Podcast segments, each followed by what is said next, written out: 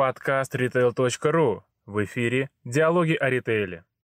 Об управлении ассортиментом и торговым пространством поговорим с Константином Цибульским. Здравствуйте. Здравствуйте. Наверное, давайте начнем с пространства. А, все-таки как же его адаптировать, торговое это пространство, и что вы можете по этому поводу нам рассказать, может быть, секретами поделитесь? Давайте начнем. Ну, а, как, насколько вы, наверное, уже знаете, в, на протяжении там, 19, 20, 21 года формировалось э, наше ценностное предложение для покупателей, наша ассортиментная стратегия по форматам, ну, так называемый CVP-подход. И э, понятное дело, что этот CVP-подход включает в себя там, целевое распределение там, торгового пространства, путь покупателя, какой-то набор услуг, которых мы считаем необходимым должен быть присутствовать в том или ином формате нашего магазина. И поэтому основная задача управления торговым пространством – это приблизить действующие магазины э, к нашему целевому видению, как они должны быть сейчас. Понятно, что невозможно, сеть огромная, невозможно взять, как бы все мгновенно переделать, это очень долго, да и стоит, э, стоит э, больших ресурсов. Поэтому мы движемся разными путями. Где-то мы делаем полный редизайн магазина, где-то это, части, это частичное перезонирование, где-то добавление дополнительных модулей, которые э, мы считаем сейчас наиболее важными, наиболее трендовыми, такими как э, продукты для здорового образа жизни, эко-био, бытовая химия и косметика, какие-то современные востребованные модули там, корейской косметики в МК. Ну, то есть мы, мы знаем, какая, какое целевое видение каждого из наших форматов, и наши старые магазины пытаемся к нему приблизить. Вот, ну, все это, безусловно, для того, чтобы адаптировать текущее пространство под изменившиеся потребности покупателей, ну и как результат увеличить продажи с квадратного метра. Ну и продолжая тему э, подходов современных все-таки, да, э, какие технологии современные в работе с ассортиментом интересны магниту? Ну, нам все технологии интересны.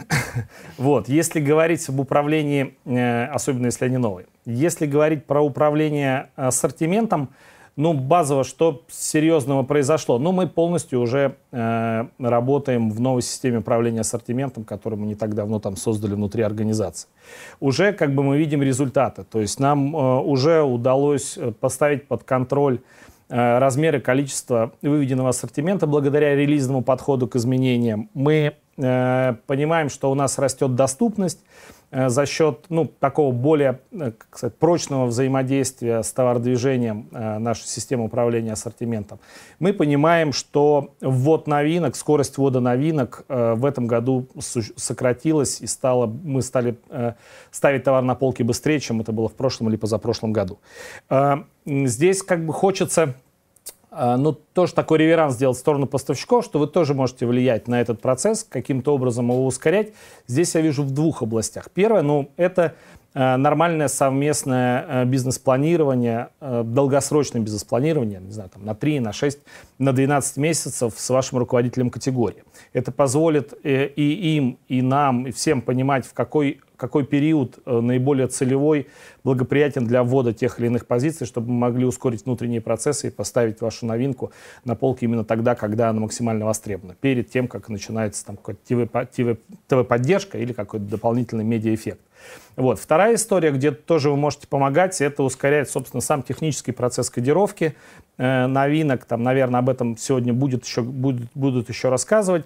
Но подключившись взаимодействие с лабораториями кодировки, мы, э, мы гораздо быстрее, ну, в считанные минуты получаем э, всю информацию, которая необходима для ввода новой позиции, не прибегая э, к такому тесному взаимодействию между нашим контент-менеджером и сейлс-менеджером поставщика, лучше пускай э, и тот, и другой потратят время на что-нибудь более полезное. То есть, и что, куда мы э, смотрим с точки зрения доработки нашего инструмента, мы э, больше внимания уделяем аналитическому модулю, который вот в части системы управления ассортиментом. Мы обогащаем его данными, полученных с наших карт лояльности.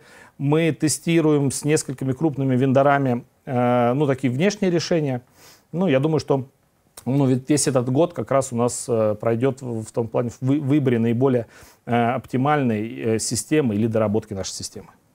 Вот, потому что, ну, конечная цель всего этого, что мы хотим вот в результате получить, мы хотим быстрее выявлять э, покупательские потребности, изменения покупательских потребностях, а также адаптировать ассортимент под определенные региональные кластера или кластера, связанные с бюджетом, либо типом населенного пункта. То есть это тоже, тоже у нас в планах. Слушайте, ну довольно большой объем вы сейчас объяснили проделанной работы, да? Можете сказать, наверное, самые такие тяжелые точки, э, в, какой, в каких процессах э, было сложнее всего выстроить работу? Ну, сложный процесс, когда идет вал одновременных изменений.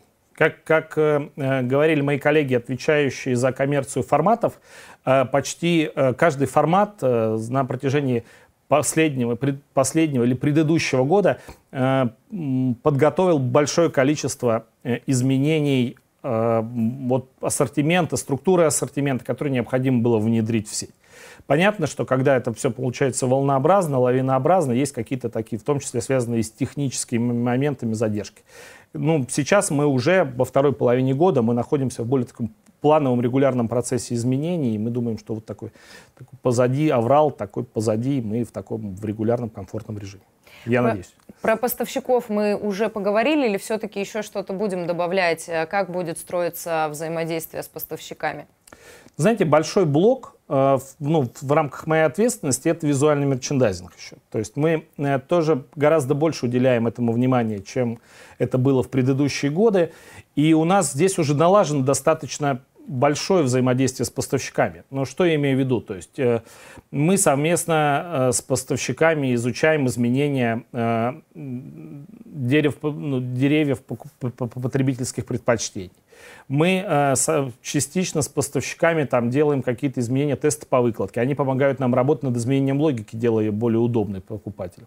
Также у нас много проектов, когда э, поставщики через имплантов э, прорисовывают за нас или помогают нам прорисовывать какую-то часть планограммы, снимая часть нагрузки с нас, чтобы ускорить какой-то процесс. То есть здесь мы, мы уже настроили, э, у нас есть хорошие партнеры, э, спасибо им за это взаимодействие большое, но мы готовы двигаться дальше. Э, что интересно нам сейчас? Нам вот со стороны поставщиков интересно э, э, возможности контроля выполнения планограмм в торговой точке, совместной работы над этим. То есть если, если поставщики имеют какие-то оцифрованные данные, которые показывают которые показывают уровень выполнения или которые там показывают какую-то динамику наших полочных аутостоков или, или какая-то другая цифра, которая поможет нам э, улучшить представленность, мы с удовольствием э, будем воспользоваться этими данными и включим их в нашу регулярную операционную работу.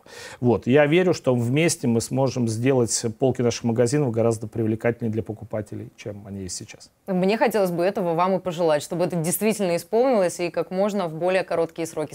Спасибо вам за интервью. До встречи. Спасибо, до встречи.